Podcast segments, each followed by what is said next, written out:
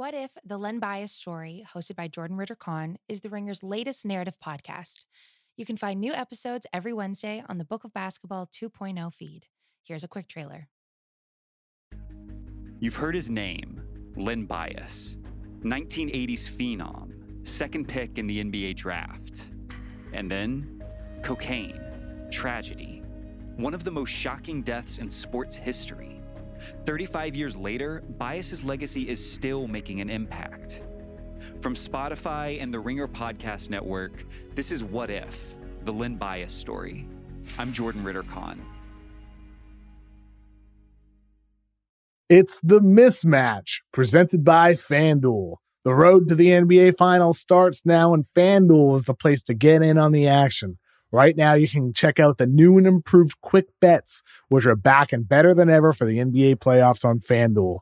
Find what you're looking for faster and easier with more props right at your fingertips. You can check out live bets like three minute markets and exclusive live bets like quarter player props, player assist combos, and more. So download the app today and bet with FanDuel, official partner of the NBA. The Ringer is committed to responsible gaming. Please visit rg-help.com to learn more about the resources and helplines available and listen to the end of the episode for additional details. Must be 21 plus and present in select states or 18 plus in DC. Gambling problem? Call 1-800-GAMBLER or visit rg-help.com. Another day is here and you're ready for it. What to wear? Check. Breakfast, lunch, and dinner? Check. Planning for what's next and how to save for it? That's where Bank of America can help. For your financial to-dos, Bank of America has experts ready to help get you closer to your goals. Get started at one of our local financial centers or 24-7 in our mobile banking app. Find a location near you at bankofamerica.com slash talk to us. What would you like the power to do? Mobile banking requires downloading the app and is only available for select devices. Message and data rates may apply. Bank of America and a member FDIC.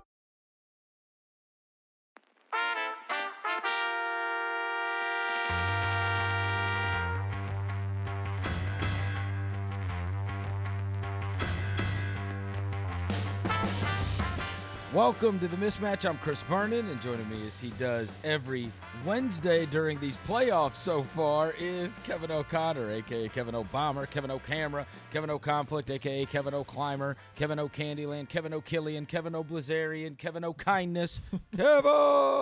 Verno! What's up? How you doing? We do want to remind everybody, especially because it has been uh, commonplace the last couple of weeks, that we have changed up the schedule. and So we are recording on Tuesday nights. So hopefully this will be there for you on Wednesday mornings. Uh, it will be that way this week. It'll be that way next week and throughout the playoffs. And tonight we are recording after we just got done watching pretty great night of basketball. Um, Oh, yeah. let's Really we'll start with the one that just ended, which was the Utah Jazz defeating the L.A. Clippers in Game One. Uh, it looked like this was a good Clipper night. You know, especially it was a good first half for sure uh, for the Clippers. They hadn't gotten a ton out of Kawhi Leonard. They hadn't gotten a ton out of Paul George, and yet there they were with 60 points and a good lead going into the second half. And then the second half was all about this Donovan Mitchell just epic Dominant. second half performance. The guy was an absolute bucket the whole second half. And a team that is without one of its best players, a player that was outstanding in their first round series, and Mike Conley was unable to go tonight. And even without him, they're able to get this win in game one against the Clippers. Um, we've learned our lesson on writing the Clippers off. Um, that being said, you know, this was they've got some figuring out to do because I thought the Jazz and I obviously just got done covering a series involving them. I thought they played really poorly in that first half They and not yeah. liked themselves. And then there was the inevitable sharing of the ball, scoring tsunami that took place in the second half. And that's when the Clippers had to come up with answers, and they just didn't. For sure. I mean, in that second half, as you mentioned, Mitchell was just extraordinary. The deep threes, getting to the basket. It's kind of funny. Last week, the story was Ty Lue should play Terrence Mann and, and Luke Kennard more. In this game, as Mitchell's just roasting Kennard possession after possession, it's like maybe play Kennard a little bit less down the stretch of the fourth quarter, but still should have played Terrence Mann more or even Batum. Um, I'm sure that's an adjustment they'll make over the course of the series. But this Jazz team, the first half was weird was a weird half. I thought they got a number of good quality open shots that just didn't fall. And even in the entire scope of the game, 17 of 50 from three, 34%. It wasn't a great shooting night for them by any means, even though the second half they started hitting shots. But watching that second half, the way in which Mitchell got going, attacking mismatches, eh, all, all year long, like the way the Jazz plays a lot of high pick and roll mm-hmm. to get going, and rather than attacking mismatches and I thought the way they adapted mid game was smart and it led to a lot more open shot opportunities. And the good thing about that is for Utah, when you're scoring and you're getting buckets and they have to take the ball out from underneath the hoop, you're getting into your half court defense, which is number one in the NBA. They allowed 0.99 points per chance in the half court this season, according to Second Spectrum. They were the only team under one point per chance in the half court this year. They're a dominant half court team on defense. So when you're scoring, and you're able to get into your number one defense, it's really hard for the other team to get going, especially when guys like Paul George are underwhelming and other guys weren't having big hot shooting nights like Kawhi didn't tonight. Well, Kev, it's not just and it's not even just scoring, it's them getting to the line. Yeah. And he he just flat fouled out Reggie Jackson out mm-hmm. of the mm-hmm. game completely. Who Reggie Jackson had been you know, he would have been mega useful down the stretch when you needed to come back in that game. This guy, after game two of their last series against Dallas, he was averaging 18 points a game and shooting over 40% from three those last five games of the season. Now you come in a game one, Reggie Jackson's unavailable completely down the stretch. And, you know, they got Rondo in there. Rondo's not a three point threat. And then I'll be damned. I mean, obviously the game. I thought it was poetic that the game ended on a Morris three that gets blocked in the corner by Gobert because that was that was a great defensive play. Bro, how much Morris wow. twin are we gonna get in the fourth quarter? Like, mm. I'm like, do you guys know Kawhi Leonard's on your team? They ran that stat that Kawhi Leonard did not miss a shot. Oh, in fourth uh, quarters. Yeah, yeah, that's right. and I'm like, okay, look, this isn't rocket. This ain't rocket science here. If I got a guy that shoots hundred percent, maybe I'll give it to him some. But it was so much Paul George and Marcus Morris, Morris from the corner yeah. because they're trying to, you know, get Gobert away from the goal. Um, and it's like he can't make them pay. You know, uh, when is Morris going to make one of these? Like, if that's the idea here, I, I, I, it was they got to figure out what they're gonna do with the big guy stuff in this too, because he ran Zubac out there a long time. Cousins in the first, and half. I know the Zubac numbers were, you know, he had better numbers than he's had recently. But you know what I was monitoring, Kev, from our buddies at StatMuse. I mm. mentioned this last week. They have a good stat were, from this tonight. They no, remember last week on the uh, on the Dallas series, they had that stat that said the Clippers are 0 3 yeah. when uh, Zubac plays 18 or more minutes. That's right. And so I'm sitting there looking and I keep refreshing. I'm like, when's he getting to 18? And I was like, because they lose. Just to see it if it was hold up. But look, that's obviously a goofy stat. That being said, I did think that while, again, his individual numbers are good, he had some flashes. That was also the span where they the Jazz really got their mojo going. They did. And so they've got to figure out what they want to do here. Do they want to try to stretch this thing out and play, you know, and try to get Gobert away from the basket, try to get Favors away from the basket? Or are they going to try to match up big for big? Or are they kind of, you know, because the combo thing doesn't work. Like, just decide how you want to play. Just decide how you want to play, right? Wh- which are we going to do here? Um, because I did not think that, you know, these teams, when it gets to just planning against each other, they know what they want to attack, right? And inevitably, the Clippers are going to have to figure that out um, after this game. But I mean, it's a three point game. This honestly could have Oh, gone yeah. either way, and Mitchell was game. Mitchell was the best player on the court. He was. sure. He was Yeah. best player on the court by a wide margin. I mean, I'll, I'll tell you what, this series, I mean, we'll see how it develops uh, over the next week plus or so. Um, it opened up with Ma- Mavericks Clippers about, well, maybe have Kawhi defend Luka more. And then as the series developed, it quickly became apparent th- who wins the games is who, which of the two stars is better. If Kawhi Yep. had the better game, the Clippers would typically win. If Luka had the better game, the Mavericks would win. Maybe this series takes on that same type of vibe. Maybe not. I mean, we'll see. Because as I mentioned earlier, though, Chris, he, like, Utah could have shot the three way better. Eh, They could have shot it way better. 17 of 50. Aside from Mitchell, they were 11 of 39. The team, uh, 11 of 35. The team could have shot the ball better. So for Utah, there's more upside to what they can do. I thought in the first half they missed some chances and they kind of flubbed around when the Clippers were switching that high pick and roll with Gobert because he instead of rolling down the lane, not having somebody with him, he had a guy attached to him on those switches. I think there's ways to exploit that more with Conley once he comes back, if he comes back, that they weren't able to in game one. So there's a lot of upside here for this Jazz team. Um, and I think there is for the Clippers too. And that's why I think this is going to be a deep, exciting series with a lot of strategic changes throughout. I agree with you. And what you were saying regarding Mitchell, and, you know, there's going to be nights where maybe we could sit back and we could say, all right, who, who which star had the best game? Who imposed their will on this game? There's a couple things.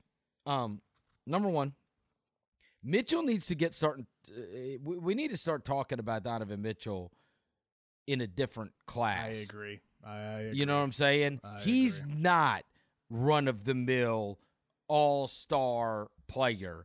That's superstar stuff he was doing tonight. Like since, it just since is. the bubble, since Yes. the bubble, all season this year That's and put- since the bubble. That's put a team on his back. I am clearly the best player on the team that had the best record. And now I just watched it in the first round against the Grizzlies. You saw it in game one. You saw it last year in the bubble. They sure as hell didn't lose to Denver because of him. You mm. know, and the Yeah. performances that he was putting up over and over again. He was freaky great. And you remember, you know, it was two years ago that he had so much pressure on him as kind of being the guy. This is the year before they got Conley. And, you know, he went down in flames in the playoffs.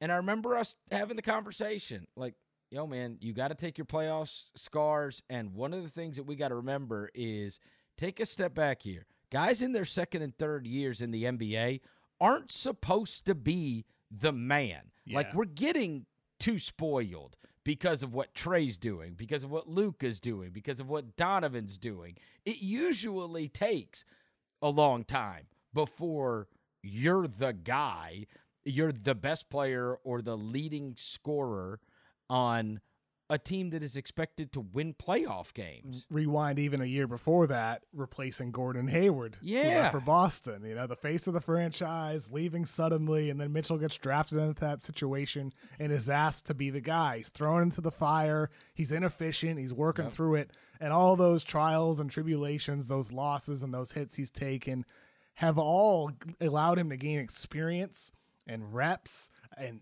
and big games against tough defenses, game planning for him, and it led him to become the player we saw in the bubble, the player we saw this entire season, and we're about to see what he can become in this postseason. Because this Clippers team, at some point, you got to think they're going to stick Kawhi on him, right? Well, At they some, tried- at some point. They some did. Point. They did in the fourth, and he had a couple of moves where he got there, and then they just switched too easy.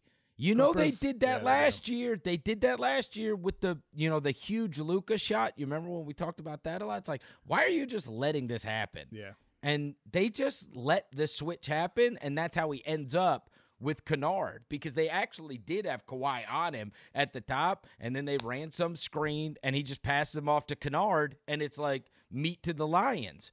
And other thing about why we got to start talking about him differently is, you know, putting the team on his back the same way, and that you can see the intangible. You know, we always talk about the things that don't show up in a box score. This guy, when they had him mic'd up tonight, that was a moment. And they may never have him mic'd up again, and they may never be allowed to run. But for all that we complain about how we never really glean anything, you know, it's a huddle and it's Nate McMillan saying, We got to defend, you know, and it's like, okay, great, that was cool. But like, Yeah, That they, was- They always have the worst coach clips. Like it's Yeah. never anything insightful. It's like run, play Yes. hard, guys. yeah, we got to get good shots. That's all they ever show. Yeah, they show thanks, the, the guys. the one clip of a coach Yes. saying the most basic possible thing. Right. Whereas tonight we get that clip of Mitchell where he's on the mic and he's talking to those guys and you could see he's all fired up and he's like, "Look, it's a fourth quarter. They just played a game 7 2 days ago. If we can make them quit here, they're going to just get ready for game 2." And I was like, "Damn!" I love it. All the it. smoke. Well, and he knows he's mic'd up. He knows he's mic'd up. Yeah. You know, when he's saying that. And but you, al- but you I- also don't think they're going to show. You know, maybe not. That, that was probably borderline. I'm glad they showed it. I think TNT No, should show great. more stuff like that. And I think Yes. I'll also say this: I think teams and players should also be okay with showing some more stuff like that. What's wrong with a little bit of trash talk? It's Absolutely. great. It makes it more exciting for people watching. That's- if it's more exciting for people watching, it means more people are going to start wanting to watch games live. That's that. what I mean. Look, especially in the day and age of reality TV, which isn't Oh, even yeah. real, people eat up fake reality TV. That was as real as it gets. You're really getting to hear what a star player is saying to his teammates at a timeout when he's trying to get them amped up to go out there for the fourth quarter. And I'll be damned, he came out of that locker room in the second half and immediately had like 10 or 11 points. And then he did it again in the fourth quarter. Like, yo, just get on my back. And he had the ball every possession. Meanwhile, I'm watching the Clippers. I'm like, why the hell has Paul George got the ball every time? And then, uh, you know, uh, Morris in the corner. Like, this is. What are we doing here? Like, what is I, happening? I would have loved to this seen a clip from the Clippers bench because you know, Chris, it's that it's that raw emotion. That's Yep. why I love the NBA playoffs and The Bachelor so much. Yeah. yeah. Very similar. The only one, look, if there's a mic'd up, I want to hear Morris. That's who I want to oh hear yeah, mic'd up. be great. Yeah. Because he's, I mean, he was like trying to roughhouse everybody at the beginning of that game. He got the tech. He's like yelling at Bogdanovich. I'm like, what has Bogdanovich ever done to anybody? Like, what are you yelling at him for? I can understand Ingles gets under people's skin. Gobert gets under people's skin. Maybe even Mitchell can get under your skin. But like Bogdanovich is like the easiest, you know, he, he's never doing anything to irritate anybody. It doesn't seem. And yet he's up there in his face yelling at him and Bogdanovich. I don't even think Bogdanovich knew what was going on. He's like, why is this guy mad at me? You know? he's just mad all the time. Uh, but yeah, it was it was highly entertaining game. It was. I think this. I think this. This is two very well matched teams that bring d- different things to the table, and you know there'll be a chess match that goes on throughout the series. What's your prediction for the series? I do think that if they can get, Con- I think it's going to be very hard if they don't get Conley back. I do because you know you are inevitably going to come up with some answers for what you want to do with the Mitchell situation, right? Um, and I just think that in the absence of Conley, I do think there was a game seven two days ago. You've got all the emotion. You're home. It's game one, and they didn't play well in the first half. They played great in the second half of that game. Got the Clippers in foul trouble. Clippers really didn't have, you know, got got Reggie Jackson to foul out. The rotation was kind of weird uh, that Ty Lue put together, and so I think they need Conley to beat the Clippers. I do. And so it's a it's a it's a hamstring though. It's a hamstring. Always so, hard with those. You never know. Yeah, right. I mean, you're not feeling great about the prospects of a guy that's got a, a, a muscle problem, Uh, and well, so I, That's I what I'd feel you there. I mean, it would sure as hell would make it easier to have Mike Conley. I'd pick Jazz in six. Yeah. Um, I mean, we'll see if Conley comes back. I, I think if you're Utah, you still have enough, even Mm. without Conley. Uh, I, Joe Ingles can have better games. One of eight from three tonight. He's a much better ISO scorer than he showed in this game. Mitchell, I mean, like I know he just scored 45 points, but it was on 30 shots. He can even have better games. He can and he has. Yeah. Like there's still an even higher ceiling for him. Bogdanovich can have bigger games for that matter as well. And as, But this we- was a nothing Kawhi night, Kev. it, it was. I mean, Kawhi can have better nights. I think a lot I of mean- guys on, on the court tonight can have bigger and better games and will throughout. But I don't think it's just the Clippers side. Like the Utah entire team can shoot better from three. Uh, there's a higher ceiling for their best guys, and then there's the factor of Conley returning, and now it also adds too. I think Gobert can also have better games as well on the offensive end of the floor. I think there's more ways to exploit, as I said earlier, the switching defense with Gobert on the roll there. They're, they they kind of got flubbed up in that first half. I'd like to see how they adjust in game two. This is going to be a really competitive series. Like I say, Jazz and six. I think like almost all competitive games. This is going to be a fun, fun series. I think they need Conley, and I also think, I mean, that's a three point win with Paul George being bad and Kawhi not doing much. And that's what it, this comes down to. Do your stars deliver? And the Jazz star delivered, man. He delivered He in did. spades. he did. You know, he was outstanding tonight. And not only did Kawhi not do that much, he didn't even get the ball that much. It's Yeah. just strange. It was Very odd. strange. The way that played out in the fourth quarter, it's like, is this how you're really going to go down? It is, This uh, is- very much unlike the game earlier in the night with the Sixers and Hawks, with Embiid There's- just getting touch after touch after touch after touch. Want to be more active this summer? Sierra helps you save on everything from swimsuits to stand up paddleboards, tennis rackets to fishing tackle. And if that doesn't float your boat, we also have pool floats. Sierra, let's get moving to your local store, like now. Go! When you need mealtime inspiration, it's worth shopping Kroger, where you'll find over 30,000 mouthwatering choices that excite your inner foodie. And no matter what tasty choice you make, you'll enjoy our everyday low prices, plus extra ways to save, like digital coupons worth over $600 each week. You can also save up to $1 off per gallon at the pump with fuel points. More savings and more inspiring flavors make shopping Kroger worth it every time. Kroger, fresh for everyone. Fuel restrictions apply. Well, I, as you know, on my local show, I have Tony Allen on every week. And I talked to Tony today about the meniscus thing because I want to correct something that I talked about. Obviously, it's going to bother him, it's going to be sore, whatever. But I talked to Tony because I remember he had one. And I said, Did you play a whole year? Or how long did you play on it? He said, It was almost the whole year. And I was first team all defense. Hmm. You could play on it. And that's, again, he's not seven foot, 280 pounds. But just the idea of you can play on it, right? Like it's going to bother you some. There's going to be some days that are worse than others, but he he played he played through that. Um and a lot of guys do. And so while it sounds so daunting at the beginning, and it can be very daunting, especially for young players, I mean, it's not. I, Embiid's probably had a lot worse, and I got to tell you, let's just say that story never came out, Kev. We'd have no idea. None. We'd have no clue. No clue. If it was like the LeBron hand injury in the finals Yeah. where we did, it never really came out, there was only the little rumblings about it, and that's it. If it were like that, we'd Well, have no idea. We'd think I- the story was false, that he's totally healthy. I didn't know until LeBron showed up in a cast after he lost. That's what I found out.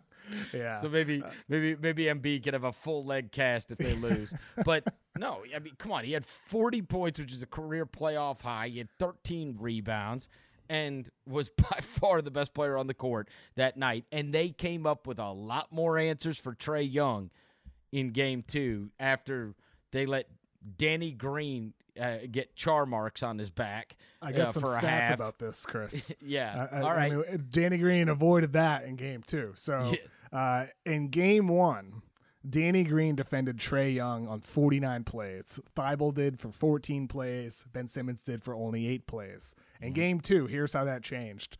Danny Green defended him for only two plays Mm. compared to 49 in game one. 49 to 2. Ben Simmons up to 31 plays in game two. Thybulle up to 29 plays in game two. So Trae Young, the assignment has turned from Danny Green to mm-hmm. Ben Simmons and Matisse Thybulle, which makes a heck of a lot of sense because Ben Simmons and Matisse Thybulle are your two best defensive players. And it worked a whole lot better making life harder on Trae in that game two than it did in game one. Kevin, you're not lying. And one of the major things was when I saw those. I'm not going to make a lot of. I I don't think the referees decided that game either way. So let me just go ahead and say that off the bat. Um, it was a 16 point victory for the Sixers, and and they got zero out of their bench in the first half of that game. You know, which was a two point game, and they ran off on it. But the big thing to me was in that game, you not only did you not see Trae Young having the kind of success that he had in game one, you also didn't see the Sixers in foul trouble. You didn't see Trae Young going to the free throw line mm. in immense amount, right? Which is when, and so uh, when I said it, I wanted to bring up the refs. It was Scott Foster is the crew chief with Tony Brothers and Ken Mauer. Now, these are those vets. The three longest tenured, mm. probably, or close to longest tenured. and the other thing is Foster is well known as you play. Like just play, you know. Uh because and that's why Harden hates him. That's why Chris Paul hates him, right? Cuz like he'll let it he'll let you bump, he'll let you be physical. He's he's not going to be quick whistled on stuff and he's he, he wants to let these things play out and that can really really irritate players and especially those that have the mode of operation of playing to get calls that's they end and because not only does he not call it and then sometimes you're the boy that cried wolf and you really do get mauled and he still doesn't call it and then you bitch at him and he doesn't want to hear you talk and so then you get really frustrated and that's why there's been big problems chris paul still hates him he brought it up last week or whatever about his record you know, I don't think I think he's like 0 and 9 or something and Scott Foster playoff. I mean, something crazy. Like, and this is like the Players Association leader, and he's like basically calling the one of the longest tenured refs a criminal. Harden hates his guts, and I'm sure Trae Young feels pretty bad about him tonight too. But I'm just saying, if you see that, if you see him on a game, you know you're gonna. There's gonna be more stuff that goes on, and it's gonna be, it's gonna be a harder uh, road to hoe for the Trae Youngs of the world. Um, and look, it's a harder road to hoe when you've got a friggin' seven foot condor guarding you too, and Thybulle, who's got a 50, 50 foot wingspan. How many uh, Scott Foster fans do you think listen to the pod? They got like a Scott Foster I number. number I don't, I don't think there's a. Scott. No, I, Scott Foster is one of those guys that like you bring up his name, and no matter what team it is, the fans are like, "Oh no!" Yeah, Scott right? Foster. Yeah, he's just that guy. yeah, right. It's like both both teams say, "Oh no," when yes. it's announced Scott Foster. Oh no, because you just figure you're getting screwed somehow, yeah. right? In the game, that, that, he has no fans. I, there, I he has how... you know what? There's probably going to be some guy, some guy on Twitter. Look, you guys. Uh, Scott Foster's you, burner, maybe. Yeah. Well, no, you've got uh, there's somebody out there that's like, um, you know Benny six four five eight nine twelve. So somebody out there, since you obviously don't care about your Twitter names anyway, become like Scott Foster fan and just like preach the gospel of Scott Foster and how awesome he is, and start commenting on the calls and like how well, the, the, great job the, he did tonight. The at NBA official ref account already yeah. handles that, Chris. And, oh, there's get, get well, back. hey, well then change their name to Scott Foster fan. Well, get, getting back to the basketball, Matisse yeah. Thybulle had two plays that come to mind. In the first half, he had that block that was called a foul. Right. Uh, and then in the second half, he had a legit block on a Trae Young floater. Mm-hmm. I looked up on Second Spectrum uh, tonight after that play happened. Trae Young's attempted, I believe the number was 255 floaters this regular season. Only 15 of them were blocked. Only 15 out of 255. That's a low number. That's a really low number. Yep. And for Matisse Thybulle, a guy who blocks more jump shots than anybody else in the NBA this season, by far, by far. I wonder if he learned something on film to get ready for that Trae Young floater. And I, am excited to see the way the Atlanta Hawks do adapt here because I'll tell you what, Chris, even though Shake Milton went crazy, eh, like with that shot at the end of the third quarter into the fourth quarter, I thought Atlanta did a pretty good job taking punches throughout the game. They might lose this series in five. Like, who knows? I don't know how the rest of the series will unfold, but I'm impressed with their resolve and their ability to punch back. They also bring a lot more firepower off that bench. I mean, Yeah, Shake. Milton showed up in that second half, but the first half, the bench outscored uh, the Hawks bench outscored the Sixers 32 to 0. Yeah. Pretty Zero. wild. Pretty wild. I mean, zero? Bro, I don't have one guy I brought in the game that gets me a bucket in the whole half. I mean, that's crazy. And so, uh, one of the things I think about when when I'm looking at these games is okay, like even when we were just talking about Utah, and you were like, "Hey, they're they're probably not going to shoot 17 for 50. It's probably going to be a little higher than that, but I don't know. If you shoot that many, it's hard to hit uh, super high volume. Um, who knows if Mitchell, if he's able to replicate it, we're talking super duper star status. And I thought Kawhi can be much better. George can be much better. When we're talking about this series, like I think what Embiid does is just going to be replicated over and over again, right? And so now it's like, all right, what about Trae? Are there is there a figuring out process that he's going to go through? Because you remember a couple weeks ago we were talking on the show and you were ta- you were you were uh you were saying, look, Devin Booker's got to do this and this, and Three this," pointers. right? Three pointers off the dribble. Yeah. yeah. And Then then he started doing it. he started doing it, Mhm. right? Like I mean, the the ones the, the really good ones, and sometimes it takes a little bit longer for guys, and you may just have to take your lumps a whole playoff series before you get to come back the next year and do better, like Donovan did.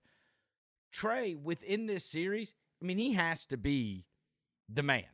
He's been the man for them all year long, right? It kind of makes the thing go because you are not, when we talk about replicate, you ain't getting that Gallinari Huerter heater that they were both on. That's what kept them in that because those guys were just shooting absolute fireballs simultaneously. Oh yeah. And it's 21 like, uh, points for Gallo, 20 points for Huerter off the bench. Well, and, and I don't think Huerter missed a shot until his what seventh shot. Yeah, I think he was something like six for that. Mm-hmm. six to start. I mean, I was going through my box of common cards looking for Huerter rookies. I, by the way, Red Velvet is an amazing nickname. It is. We've talked about nicknames and the need for like really good ones. That's a great one. Red Velvet. Um, I believe I, I I gave a Kevin Huerter rookie card to Danny Chau. One Is that time, true? As a like a birthday present, if I remember correctly. This was years ago when Maybe he was at still the got it. Yeah, no. I Maybe think it was when it. was actually a rookie. yeah, but when we're talking about like what can be replicated, you know, it's it's hard to know regarding, you know, it, there's there's nobody outside of those two off the bench that were really great for Yeah. Atlanta.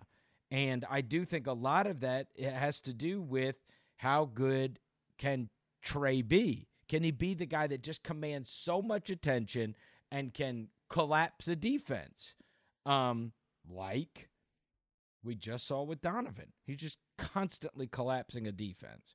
And you've got to be able to, you know, come off of screens and be a big problem. And so, what are the chances? Is he going to be a big problem? Because that's, it started in the second half of game one. What do you have? 25 in the first half and 10, I think, in the second half? Mhm. Yeah. And now we're six for 16 tonight with him. So I don't know. I don't, I don't, I don't, know if he's going to figure out I how to be 30 point Trae. Li- Listen, I don't, I don't think it matters if you're getting this version of Joel Embiid. You know, the reason why the might door was so. open for Atlanta was because the possibility of Embiid missing time or being limited. And I think after that game one, Atlanta won on the Sunday night Ringer NBA show podcast that J. Kyle Mann are going to be doing every week of the playoffs. Um, him and I talked about, you know, Atlanta, they're going to make this more competitive than we expected, and I still stand by that. I think Atlanta can have better games and will have better games. But in the end, if Embiid stays healthy and you're getting this version of Joel Embiid, the Sixers are, win the se- are going to win the series. It's just a matter of how many games it happens in and in what form it happens in. Because Embiid, there, there's a good reason why he was at one point considered the MVP by many, many people, and he only ended up with one vote, but that's because he got hurt. He is an MVP caliber player, and at times he is the best player in the world at times. When he's on, it's hard to stop that guy on the offensive end of the floor. Oh, it's also hard as hell stop to him. score against him. Hard to score. Like, did you see that possession? I think it was like a minute or two into the game.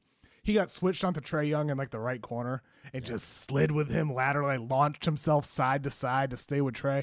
That's when I was like, oh, the Sixers are locked in tonight on defense when Embiid is moving like that. Uh, he looked completely healthy. If we didn't know about that hey, injury, Chris, You know what I know- loved? I loved when uh when Capela caught that one and dunked it on his head, and they came right down the court, and he was like, "Give me the damn ball." Oh yeah, he bullies Capela out of the way and just dunked on everybody, and I was like, "Oh my god, that was great. That was that was like some Shaq, old school Shaq stuff. Seriously, like he's got that in him. Yeah, like you you're too little. Get off me. And like where he used his size to just punish a guy. And I mean, when you can make Capela just fly, I mean, you have got You're big. You got, you're a strong dude. How about this, Kev? You know how we've we've talked about like, hey, will Kawhi get on a Donovan Mitchell? Why doesn't LeBron go guard Don, uh, Devin Booker? Why don't we have this and this and this? Uh, and and a lot of it's like, oh, well, they save it for offense. They want to conserve for offense, right? How about this one? 57 minutes combined, five field goal attempts for Ben Simmons and Matisse Thybulle. They do not have to mm. conserve for the offensive end. Save it for You have- it's the opposite. 57 combined minutes, and between the two of them, they shot the ball five times for a team that scored else. 118 points. That's outrageous. It's Yeah. really the polar opposite.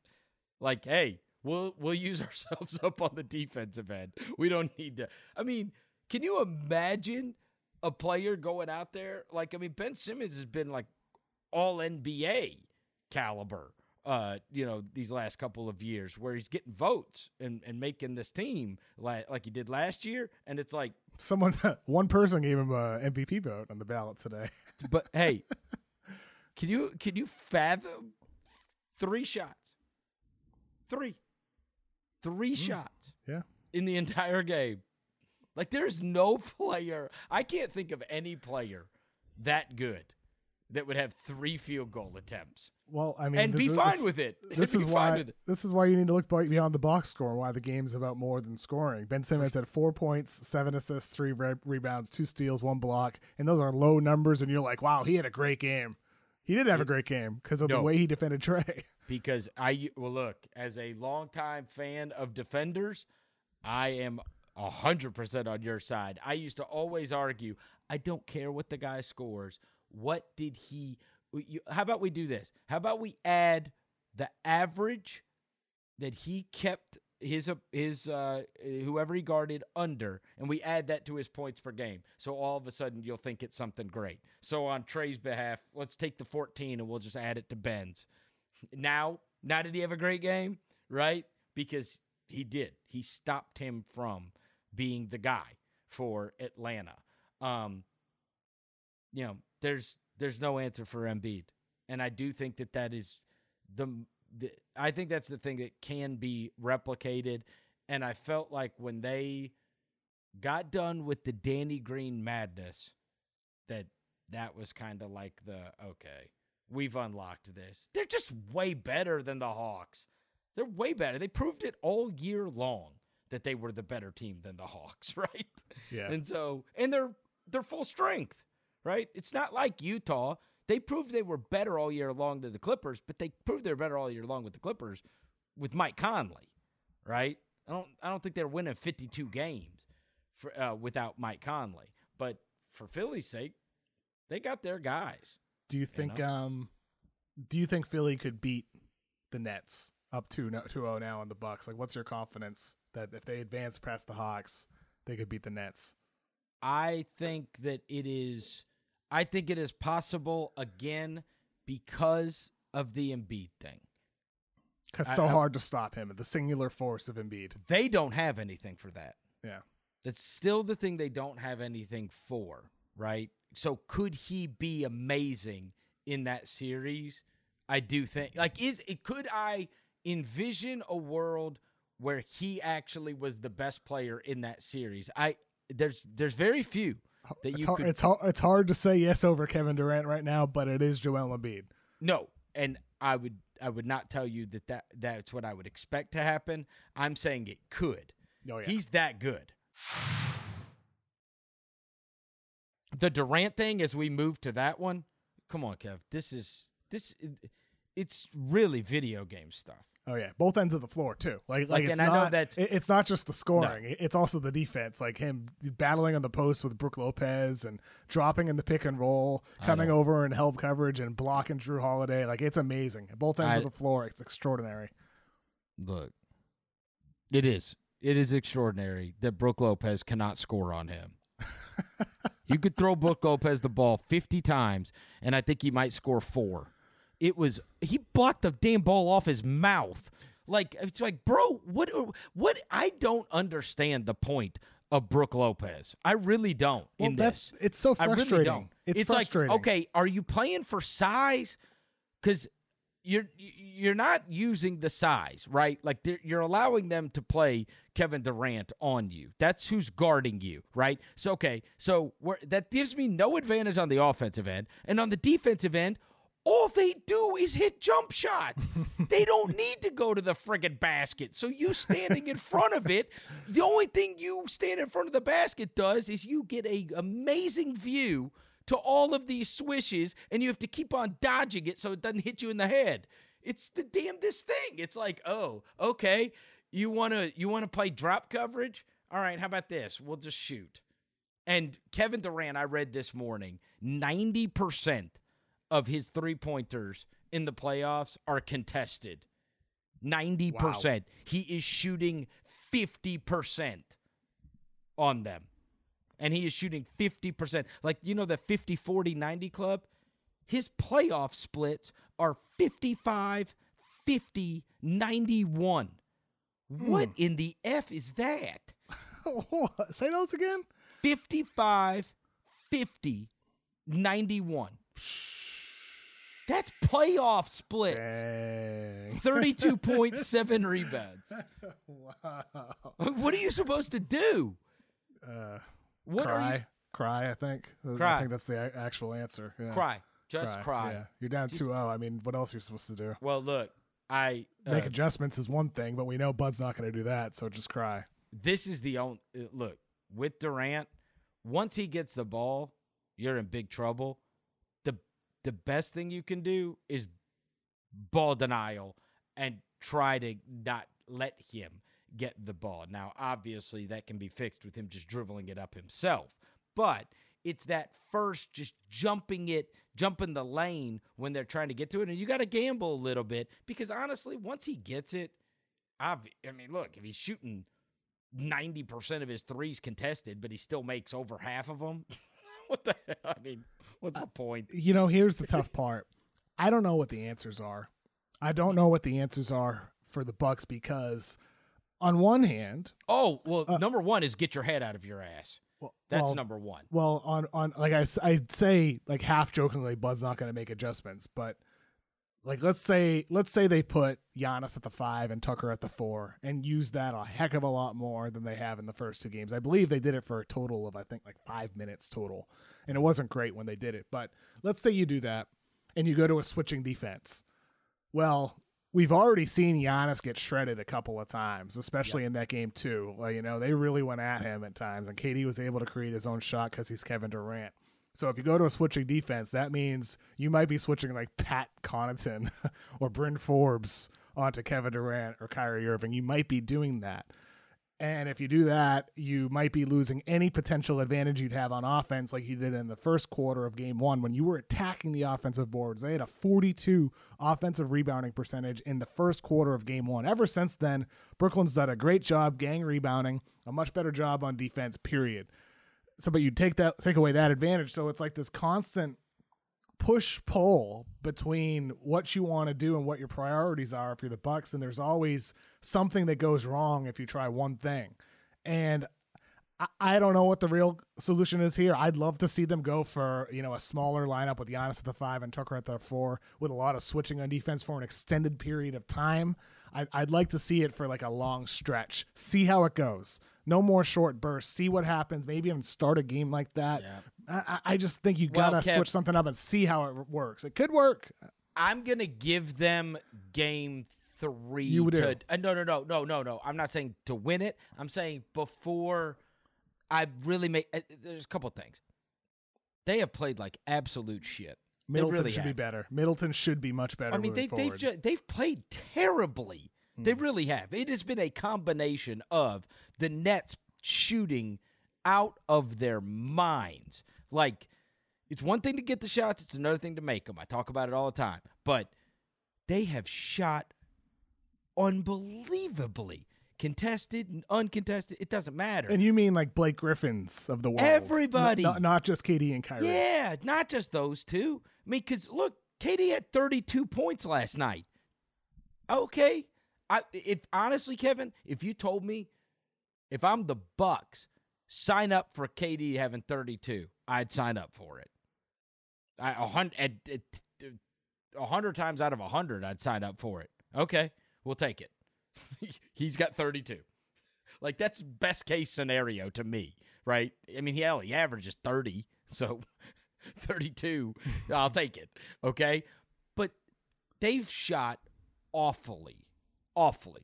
Like not not even close to what they sh- have shot over the course of a much bigger sample size. Is- Okay? Is that partially because of what Brooklyn is doing though? Because I feel like Milwaukee is pressing. They're taking a lot of rush shots early Yeah, in the oh, clock. They're not moving the ball around. they as just haven't They- even I- been themselves at all. They, they've No. lost their identity. It seems right. like. Yes, they have. And can you get that back? Can Giannis be the best guy on the court? And the answer is yes, right? And he wasn't even close to that. Like, th- th- some of the stuff is not that hard to fix, Kevin. You know, how about you get next to the basket or drive to the basket rather than walking into these freaking three pointers? Yeah, It's like, what's he what doing? Even 97 year old. Marv Albert, 97 years old. I He's like, what's going on here? He doesn't He's- he's- he's- understand it. when Marv is perplexed, Yeah. That, that's what you really. I mean, he had he had a tough time logging in to be able to call the game, and if so, if he's freaked out, no disrespect to Marv Albert. I mean, I mean, I'm it's, it's an age thing. I mean, you have, a, he you have a hard time all That's the time right. logging into the Zoom, Chris. I have to go down to my father's house three times a month to Yeah. fix his Apple TV. oh yeah, you know, of course. And, it's, only, and- it's generational. and and Marv is his senior, but Mm-hmm. even Marv sat there and he's like, "Oh wow, it, it's this funny because outrageous."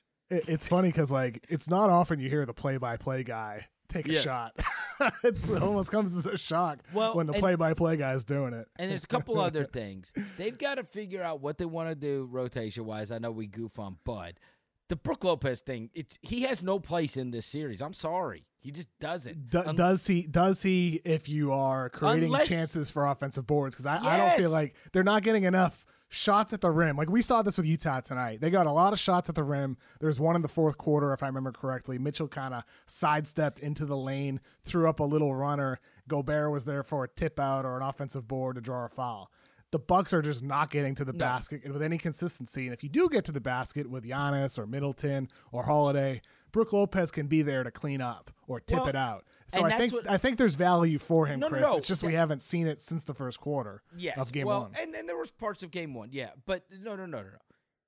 Oh, uh, okay, let me correct myself. There is a place for him if you do honestly what I think you should do, which is play big, and play big. Oh, so you're saying the opposite of me. You're No. saying go big, not I- Giannis at the 5 I'm saying not Tucker at no. I'm saying if you're gonna do it, you can't match up small with them. yeah. You're right. You can't match up small with them. But if you're gonna be big, like I respect the fact that like Qu- uh, Quin Snyder, even if things aren't going that great with Gobert, like obviously they're trying to play him off by going smaller later in that game. Not gonna but, work. But guess what? He got the huge offensive rebound that they needed because he's the bigger guy. But if Brook Lopez ain't gonna play big, if Kevin Durant can block every shot you take and you're taking fadeaways, like if you're gonna be big, then be big. And Giannis going to the basket, you guys playing volleyball with it if we miss it. Like expose them for not being big, right? Because that's the thing. You can't let them get away with. Uh, it- You got to make it to where this guy wants to put DeAndre Jordan in the game or something, right? Just somebody with some size. You're right. But if you're gonna make, if you're gonna let him play KD at the five, good luck, man. Because now what? Now wait, we're gonna play him in a track meet. We're gonna play him in a one-on-one game. Then you're dead. Like no, You're you're dead. dead. You're dead, dead. And they, and I will say this defensively. Sometimes it's not about the individual players as much as it is the drop off from, like whatever I got to replace him with, and that's where the DiVincenzo thing matters huge. Huge. because the drop off is to like you were saying, Kev, is to a guy that has a friggin' target on his back. Yeah. There ain't nobody there playing. Teague, Forbes, Connaughton, you name it. Every one of them has got a target on him. Whereas DiVincenzo, he ain't got a target on him in the rock same way. solid. Yeah, Yes. solid defender. I mean, he, a- he'd probably still be the guy that you attack, but he's not a weak link. No, and he'll make plays. You know what I mean? And he was actually very good against Brooklyn in Yeah. that game, that epic game at the end of the year. Um, I just, uh, you know, now you don't want to. Uh, look, Nash is. That's what they're doing. They are seeking out this stuff, and like whatever your weak link is, we are gonna seek it out, and we are gonna blast you with it. And then they just got the damn Bucks so rattled that they're trying to make 10 point shots. And there is no 10, right? That's For why sure. you see Giannis going up, jacking some crap. And Middleton's been horrendous. Just Horrific. horrendous. Yeah, Truly. really horrible. Yeah. Truly horrendous. I mean, he's get, he's legitimately getting outplayed by Mike James. Yeah. And it's like, Says a lot. it's like, yo, are we gonna like Giannis has got to be amazing for them? And the other thing is they've got to play as a collective. They have they they let that thing turn into the okay, you guys are individually spectacular. Well, I'll be individually spectacular. And it's like that's not your game. There's not anybody on that team. This was my complaint on the Middleton front, which is like Giannis should be able to. I could just throw him the ball and go get me a bucket, but he's now scared to go to the free throw line. And it's like the other guys, they're not a team of I throw it to you, go get me a bucket. And the other team probably has what two of the three or four best guys in the world at that, and then they've got another one that's on the damn bench that might be the best of the three of them at just a go get me a bucket guys. And it's like, and and I'll be damned if they don't pass the ball. They pass the ball like crazy. The Dude, Nets the, do. The, net, it's the Nets ball movement, unbelievable. it is. It's it's gorgeous. It It's really truly is. Like- unbelievable. Like, they they can toggle between ice heavy ISO ball with beautiful ball movement, like Spursian style, like Yes. Nash seven seconds or less Suns style. Like you can see the influence there, and it is gorgeous to watch. And I think that's a real credit to the way in which this roster was constructed. A guy like Bruce Brown, who until this season plays point guard, point guard. And now he's screening and short rolling and he's picking apart defense and he's scoring at the rim off of rolls. It's the unselfishness of like the Joe Harrises and the Landry Shamets cutting and moving off ball. It's Blake Griffin adapting and embracing being a role player. Oh Everybody on this roster, including Kyrie and KD, with their high IQs and their ability to move with and without the ball and find the open guy, it, it's remarkable and like that's the tough part about this team. If you're getting them into an ISO, you're dead. If you're if you're getting them in a pick and roll, you're dead. If they're able to whip the ball around the floor, you're dead. Like there's no answers for this Nets offense. You you have to like it's such a cliche thing to say.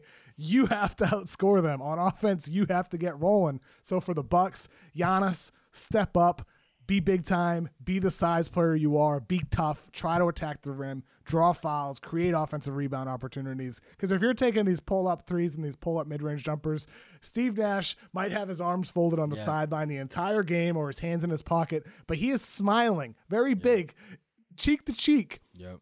When you take a jump shot, if the opposing coach is smiling, if he's cheesing when you take a jumper, you probably shouldn't do that. So Well- for Giannis, you got to change the way you're playing mid-series right here. In addition to all the other stuff we've talked about. And Kev, like th- that is the thing about Brooklyn that is that is the scariest. Um, and this even goes back to your original question about the Philly thing. They're not dependent upon one guy No. being amazing. And so many of these other teams are. Philly is. Atlanta is. If Conley doesn't Den- come back, Denver, Denver if. Conley doesn't come back, Utah will be dependent. You're not going to be winning games Sure. without a good Donovan. And Denver, totally. We just saw Portland eliminated as soon as, you know, the Lillard thing ran out in that game seven, in the second half of that game seven, after he put up the 55 the day before. Um, Mm-hmm. You're right. Luka. It, you know, One it's guy. like okay, fine, he's got a million points, but nobody else is doing anything, right? And it's like that's the scary thing about the Nets is like, and and the same goes with the Bucks. They ain't winning unless Giannis is off the charts great, and then everybody plays off of that, Well, right? Yeah, eh, they they need They- they Middleton. They, they need to have every night Middleton or Holiday to have a great game. And if Yeah. both do, maybe you win the game. But like you got to have at least one of them going off. That's right. And and Giannis has to be like all world caliber. He just does. And that will be true with Philly. Trust me. If Joel Embiid is putting up uh 18 and 8, they ain't winning anything. It's it all revolves around the one guy. That's not so with the Nets. I could see them winning a game where Kevin Durant has 17 points. It I know that sounds insane, but I really could. Like they play as a team. Freaking the Blake Griffin thing is just I mean, I did the one he caught off the rim and they were like, "Oh, those old legs can still get up." I'm like, "For God's sakes, he's 32. Old What legs. He's 32. What a long con, huh? He could have jumped off a damn. He could have jumped over the damn Kia again. Like he did the dunk contest 100 years ago. I'm like, oh my god, this is crazy. It the really- springs. Doesn't it show the power of effort? Like like the Yes. di- the when he was diving on the floor, he had one in game one and then another one in game two, just diving on the floor to grab a loose ball. The springs on his legs to react that quickly. It's I mean- unbelievable. I mean, I know like it understandably pisses off a lot of Pistons fans, especially. But it's really fun to watch Blake Griffin play in, with this Nets team. It's so fun to watch Blake play. It's the same way that I'm glad Carmelo got an opportunity with Portland. Yep. I'm glad to see these older players in situations they can still be impactful. It's Yeah. just great to see Blake Griffin produce at a high level. Well, um, I love it. I, I, I I will- really do. I will say, look, and this is just the old timey. Do you believe in defense? Do you believe in offense? That's the Philly Nets thing. If we if if, If it we does see that, play yeah. out that way, because it's like, all right, if Simmons, if you can throw him, you know, when you've got a couple guys like that, and you can decide what you want to do with Simmons, and this is if you can't get Harden back. Now, I still do think that Philly could be a big problem for them defensively, and they can punish you for being small. And that's what I'm saying with Milwaukee. Like, then just commit to that and decide. But if you want to try to play small ball with them, you don't have the dynamic Uh, offensive players to do that. You've got to you you you you've got to win the hustle. You've got to win the offensive rebounds. You've got to win going to the free throw line, points in the paint. You got to maul them at points in the paint, like maul them, you know? And it's like none of that shit happens. You None know of it. you know they one thing- more. You know, one thing I want to see Milwaukee try out more, and I'm doubtful they'll tra- change this mid-series, but we'll see. Using Giannis more as a screener. They do hmm. it 14.5 times per game, according to Second Spectrum, in this series against the Nets. In the entire playoffs, just a couple of players who have set more pick and roll screens per game than Giannis. Dewayne Dedmon, Nick Batum, Brook Lopez, Jaren Jackson Jr., Andre Drummond, Zubac. And then you're getting to some of the more obvious names, Ayton, Capela, Adebayo, Nurkic, and so on and so forth. But I mean, like Dewayne Dedmon should not be averaging more on-ball screens per game than Giannis Antetokounmpo. He just shouldn't be. So even if the Nets are switching that pick and roll action with Holiday or Middleton as the ball handler and Giannis as the screener, if you're switching that, it could lead to a major advantage in the favor of Giannis on a post up or an ISO from the elbow attacking the basket. Like just use their switching against Yeah. them. Try it out and like you just that's what I mean when I say I'm not sure what the solutions are. I'm not sure what the solutions are that stick to what they typically do. It needs to be something outside of the box that they don't ordinarily do, like like we just said, running more on ball screens with Giannis as the pick and roll screener. I just I, I- I'd be disappointed if we don't see it because Well, and I- what do you, what do you have Jrue Holiday for? What do you have him for? He can create, man. Well, the other thing is this: why the hell does he dribble the ball up the floor? Giannis.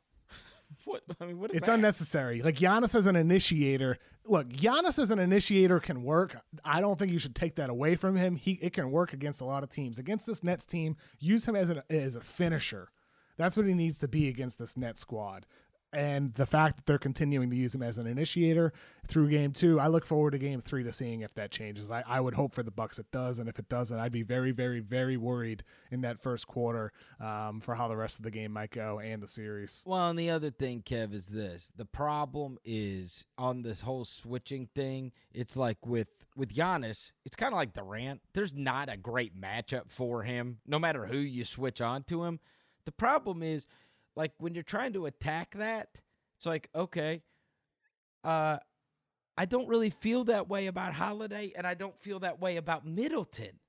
You know, that's where this kind of falls apart a little bit, where it's like, okay, we're going to attack this, right? And so you say, we're going to attack this and we want to get this guy guarding Kawhi or this guy guarding Paul George or this guy guarding Donovan Mitchell or whatever. Giannis is really the only one that I'm trying to get to a advantageous matchup because I, I don't think the other guys are going to torch out a matchup. You know what I'm saying? Got to give yourself a chance, I think. And I I mean, Middleton could have a hot But like, who do I want? Who am I? Who am I trying to target to get to guard Jrue Holiday so that Jrue Holiday can go? or or, the, or it could be the other way around. It's who Yeah. you want to guard, Giannis. Yeah, mean, we'll- no, we'll- I that's mean, all I'm saying. He's yeah. the only one I'm trying to get the matchup Yeah. for because the other guys they can't. I mean, that's not their. It's not their game. They got to whip it around and they got to you know, play as a team. Yeah, they, they could get back to, get their more ball buckets. movement, I'd say. Uh, look, they screwed themselves, and that was just like I, I'm. I'm not. I'm. The Bucks. That was so embarrassing, man. Get your ass beat like that. You got to win that game. You got to win four because you got to win four out of five games against Kevin Durant now. And no, and no James Harden in the first two games. You're down 2-0. That's embarrassing. well, it's just like after you got beat in that game one, how do you come back in game two and get beat by 40? And it never got better. It went from like 22, and you're figuring, all right, they'll go on a 12 0 run. It'll be at 10, and at least it'll get a little interesting, maybe, you know, have a chance. They did that in game one. They got it to 10. And instead, it went from 22 to 32 to 42 to 52. They just kept getting their ass beat worse and worse and worse. Mhm. Uh, they have been the biggest disappointment. No lie. Big time. I, I mean, a- after being we talked that series incredibly up fun so after much. we talked that series up so Mhm. much. Ay. All right, the nightcap. Um, Phoenix is able to win game one against Denver. We just talked about how much, how important it is. One guy, right? Kind of it all revolves around him. And how appropriate that you had just done the fawning DeAndre Ayton video Oh, last yeah. week Mm. because he to me is the story of game one. I know Paul at 36 years old had the best game of a guy that age, you know, with the 20 plus points, 10 plus assists. Paul's obviously the engine that makes it go. But we talked a lot about like how's Ayton going to hold up against Terrific. Jokic? Uh, look, Kev, I wrote this down. He had 20 and 10, Jokic uh, 22 and 9 when they were out there. in the matchup minutes where they matched it up exactly for Ayton, he was only out there when Jokic was. Um, Phoenix won those by 13 points. I mean, that's unbelievable. That's unbelievable, truly.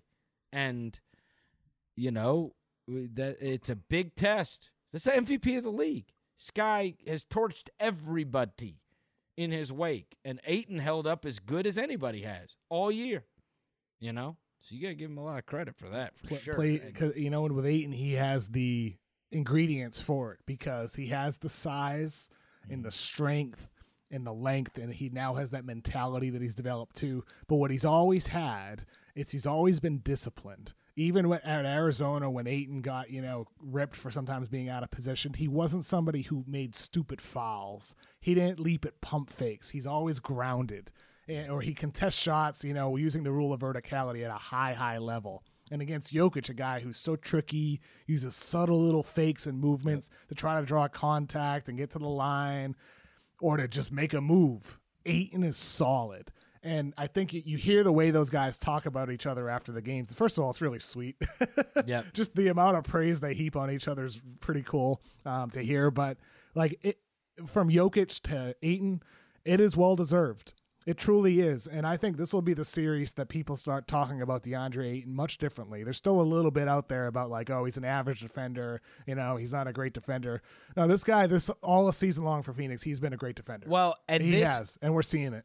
this is when we were talking earlier with, with regarding Mitchell, the intangible thing. This is the intangible thing that goes along with the adding Monty Williams, Chris Paul, Yes. Jay Crowder, all these guys because I am one that if you want to tell me, hey, the only thing you got to worry about is the motor. Bad motor, I'm out. Questions about motor, I'm out. I don't I don't want any part of it. But this is a case study in a group of veterans and a coach that have gotten the absolute most out of it and have unlocked a kid that would have you know you you could watch him and you could say he those guys to me are the most frustrating it's like bro you could be so unbelievable if you would crank up the intensity if you would just play like that you have these gifts from god that just others don't. Look, and and I went through this early in my career covering Rudy Gay. I'm like, you could be the best freaking player. You could be the best guy. Like young Rudy was as talented as and and could fly and everything. And it's like, why don't you go and grab an eighth rebound or eight rebounds ever? Like, go do it. Go go to the basket. Go and like just impose your will. You are so gifted. And it's like you watch Ayton, and it's like they got that out of him. They do.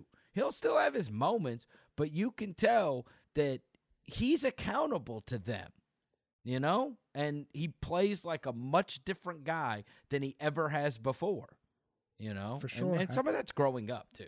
to, to me, he's one of the stories of the season. And, and like, it's because the story's not just about him. It, it's, as you said, it's about Chris Paul. It's about Monty Williams. Yep. It's about Jay Crowder. It's about Devin Booker. It's about this entire team that is sticking together, playing for each other, motivating each other, embracing their own respective roles, and being stars within their roles, whatever it is. Whether you're a spot up shooter like Cam Johnson, playing hard on G- defense, you're DeAndre Ayton running the floor, getting ahead of the defense to try to bring people in to open up those shooters outside, or playing hard on defense and communicating, or you're the bucket getter or the shot creator like Chris Paul or Devin Booker. Across the roster, this team has all embraced their roles. And I, I think the one thing that sticks with me from that game one was in that crazy third quarter and fourth quarter, just how loud the crowd was. Yeah.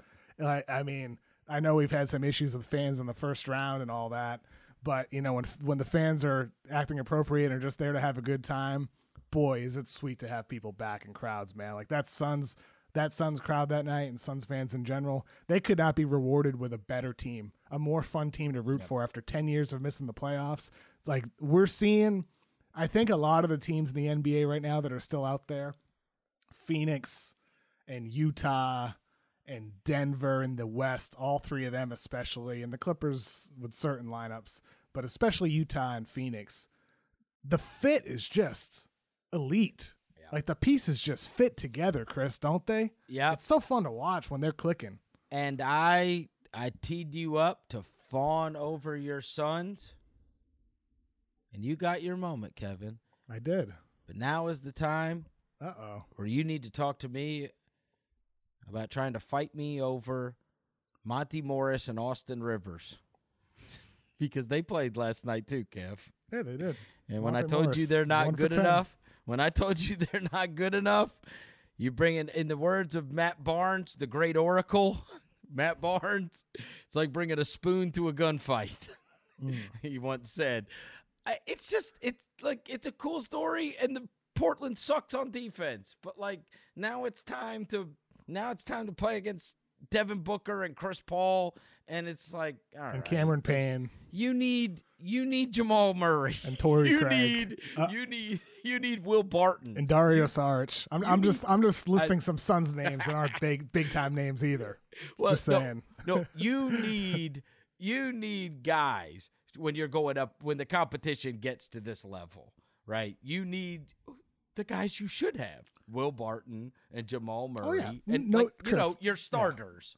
Right? No, no kidding. You'd rather have those guys, but yeah, no, but you were saying I you're not mean, giving enough credit to Monte Morris. I like, really, mean, d- I really don't. well, I mean, Monte Morris would he would have started games if he was, you know, what, what we're pretending he is, um, which is not what. You, look, Portland is fantasy land. That was real stuff last night when you're playing against when you're playing against the Suns. And look, Terry Stotts is he doesn't have his job anymore. No, he doesn't. after after what happened. Wh- So, what, I mean, what was uh what was with those Neil Olshey comments that I saw come across Twitter saying it, it wasn't because the roster that our defense was bad and all that.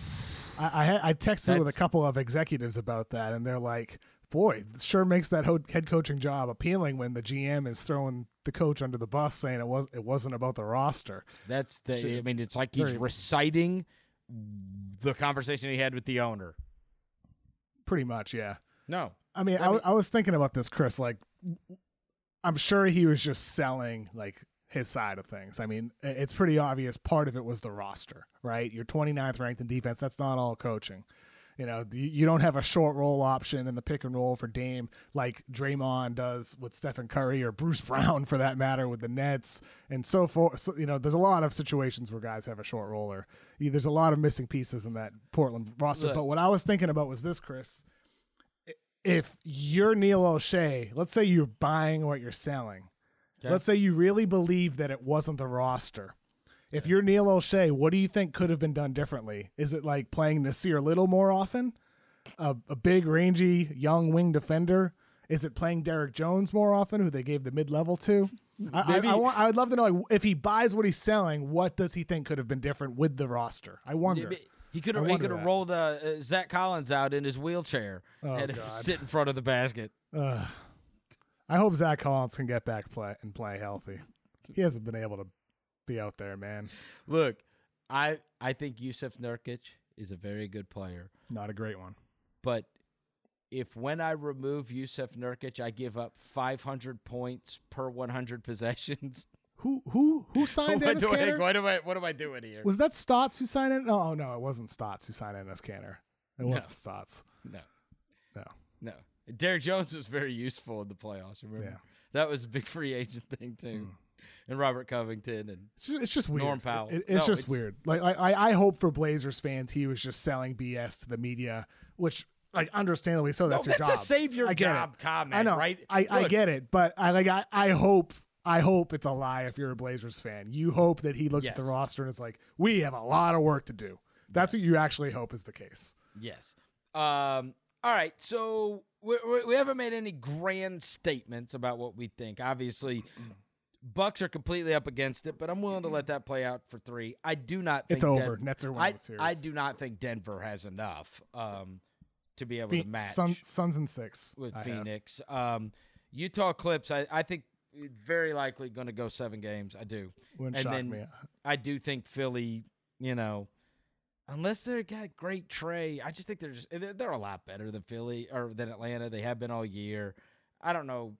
I could see Atlanta getting one of the home games, so maybe we have to have a game six in that Wouldn't shock me, no. But Wouldn't shock me. yeah, but uh, I think one is clearly better than the other. Yeah. Um, a couple things we do need to comment on. Uh, the MVP got awarded. We've talked all season about Jokic. Oh, yeah.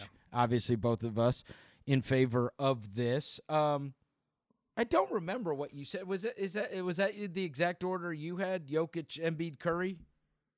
Was Uh, Curry three on yours? I forget off the top of my Well, head. hell, the world's going to be able to see your votes. Yeah, know soon what I enough, mean? whenever that ballot's released. Jokic, Embiid, Curry. Uh, that was the I had that was the top Jokic. Embiid, Giannis, Curry, Luka. Giannis that was my top three. five. Giannis Yeah. was three and Curry was four. Okay, yeah, so you're just that's what I had. Yeah. Okay, um, it, it it it was a cool what thirty minutes to an hour of who the hell voted for Derrick Rose Oh, yeah, until we, we found found, out out it was the fan vote or whatever. Yeah. That was hilarious. Because there was really that moment where it was like, bro, somebody really voted for Derrick Rose. This well, is amazing. Well, it was, it was the fan vote, which is a hilarious troll. Um, but who voted for Russell Westbrook third? Who voted for Ben Simmons fourth? Oh man, I don't know what's going on there. I don't know. I don't know, Chris. I don't know. no idea. I But don't know what's going on. No, I mean, well, look. Once these guys get th- these MVP votes, I don't. I didn't even know you voted all the way to five. Yep, top five. Who was four and five for? Or uh, who was five? Because you had Curry. It, Chris Luka? Paul and I had Luka fifth. Chris Paul ended up getting fifth on the actual Okay, vote. Yeah, I got you. the Nick Wright campaign worked to get him into the top five. Well, it's his. It's probably his vote. But yeah, his vote. Yeah, Chris It Paul is got his, his two campaign. first two first place votes. oh, he don't think- did. Yeah, two two first place votes. More than Giannis and more than Embiid. Embiid got one first place vote. Very interesting. Embiid got one first place one vote. first- I thought Embiid would get more first place votes. It probably, Steph got it probably five. has to be Brian Windhorst for that big argument he had a couple months ago, right? He's probably like, "All right, I gotta vote him since I since I made the huge argument for him. That was- now I need to make That was a fun now- pod. No, I need to vote for him. Uh, Tom Thibodeau won Coach of the Year, and I know that this was came down to really him and Monty um, Very for close. Phoenix. You know, look, uh, this is this is a regular season award, and so I I made my case for Thibs just because I think that I don't think anybody else could have done that really with that roster. I I think you saw how badly that roster was exposed against Atlanta in the playoffs, and the fact that they won as many games as they did, um, playing uh, having as good a defense as they did for the majority of the season, really the whole season, and then playing hard over and over again. Um, and he got Randle, you know, to become an all NBA caliber player during the regular season. They were projected to win, just for point of reference, like 21, 22 games. If you bet on it, it was roughly around there. If you bet on it in Vegas, they ended up winning 41. I mean, they're 20 games better than what Vegas Pretty- put their number impressive. at. You know, and, and Monty, I mean, look, they were like 39 and a half and they won 51. So, I mean, that's still an unbelievable. I mean, you shattered what expectations were from Las Vegas. Um, but I just thought, you know, just just that the, the fact that they were in they were in the playoffs as a top five seed, even if it was in the Eastern Conference, and won 41 games. I don't. I, I would not have been mad if Monty Williams won that award. I, would mean, not. I, I voted Monty Williams. I think they both I- did I- great jobs. I, I believe he should have won, as we talked about weeks back at the time votes were cast. Um, but Thibs winning is is fair. He had a heck of a season. The Knicks coaching staff did. That entire Knicks team did. Um, and it was a close vote. It was 351 points for Thibs, 340 points for Monty Williams. Very Yep. close. Monty actually had more first place votes than Thibs, 45 to 43. It was in the second place votes. T- Thibs outdid him, therefore won in points with 42 to 32. Ranked choice voting. Um, it's a real thing. It should be implemented in uh, other uh, mediums as well besides sports. It's good. what The Bachelor? No, Your Oh, favorite show? Yeah. Your favorite Start, show? you know the bat the Bachelorette started again this week, Chris. Watched it Oh, earlier today right? with my mom. Yeah, Oh. watched it together. That, that What's your review? I mean, it's just the first episode. Is You- she hot? You meet, you meet the people. Katie was on The Bachelor. she's she's always a, she's hot, she's right? a she's a pretty girl. Great personality. Great personality. Um, yeah, oh, great you- personality. Yeah. Well, if she doesn't find love, would you like to uh, tell her that you're available? We got a lot Um, of people that we No, got a lot of I- people I- I involved in that. You know, I think there's other former bachelorettes on the show that I, I'd be into more Oh, yeah? personality wise. But Well, let's she's just- great. She's let's great. just give I a heads up to love. our uh, to our homegirl Juliet Litman. I mean, Oh again, yeah, bachelor know- party. Great Yeah. pod. Yeah, you know they know them all too. They have them on the show and whatever. They can put in the good word for them. Tell them, hey, I know this guy. He's kind of like Dan Bilzerian, except he talks about the NBA, right? No. No, you don't wanna do that.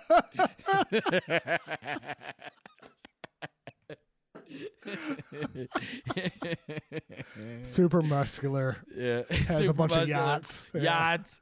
Yeah, plays in- poker. in, in, Warzone. He plays a lot of. He's in Verdansk. He, he's great. Great. He jumps a lot from jumps from airplanes a lot. He loves to skydive. Online. Yeah, he loves adventure. loves to be spontaneous. Yeah. All right. Well, look, we've got uh, we got these series that are now going to be going on. At least we still got basketball going on every night. You know. Oh, yeah. Uh, for and I do think that we've got a chance to have pretty unbelievable Eastern and Western Conference Finals matchups and new blood, right? Like we did. Uh, what was it? It was yeah, it was Boston, Miami last year, right? And it was L.A. played Denver. Is that right? Wasn't that the finals? Who was that? Who was the finals? I can't even remember. Wait, the conference West- finals? The West Finals was Yeah, it? La- L.A. Lakers Denver. Nuggets. Yeah, it was. Yeah, yeah, yeah. Okay. So yeah, we're gonna have four new ones, I think, Yes, sir. in the conference finals this year. Because I don't think. Yeah, we Yeah. are. Yeah, obviously the three have already been eliminated. Denver's the last one standing, and I don't know. It didn't look so great for them We'll last see. night. Well, yeah, who knows? You, you can't you can't count out Jokic, but that uh, game one played out very well for Phoenix, and, and how it bodes well moving forward for them. Yep. It's going to do it for another episode of The Mismatch. We will be back. We'll be recording on Thursday night, so check Friday morning Yes. for your pod. Ju- it will just, be uh, there for you. State our schedule Thursday nights, so you can listen late Thursday or early Friday, and then every Tuesday night we'll be recording. So Tuesday night or Wednesday morning, and also every Sunday night I'll be recording a show with J. Kyle Mann on the Ringer NBA show feed. Um, so you can check that out as well um, for some more content. That's on every every Sunday night. Every Sunday night with J. Kyle Mann. All right. Uh, ladies and gentlemen, thanks for downloading another episode. And uh, we will talk to you on Friday. Have a fun week, everybody.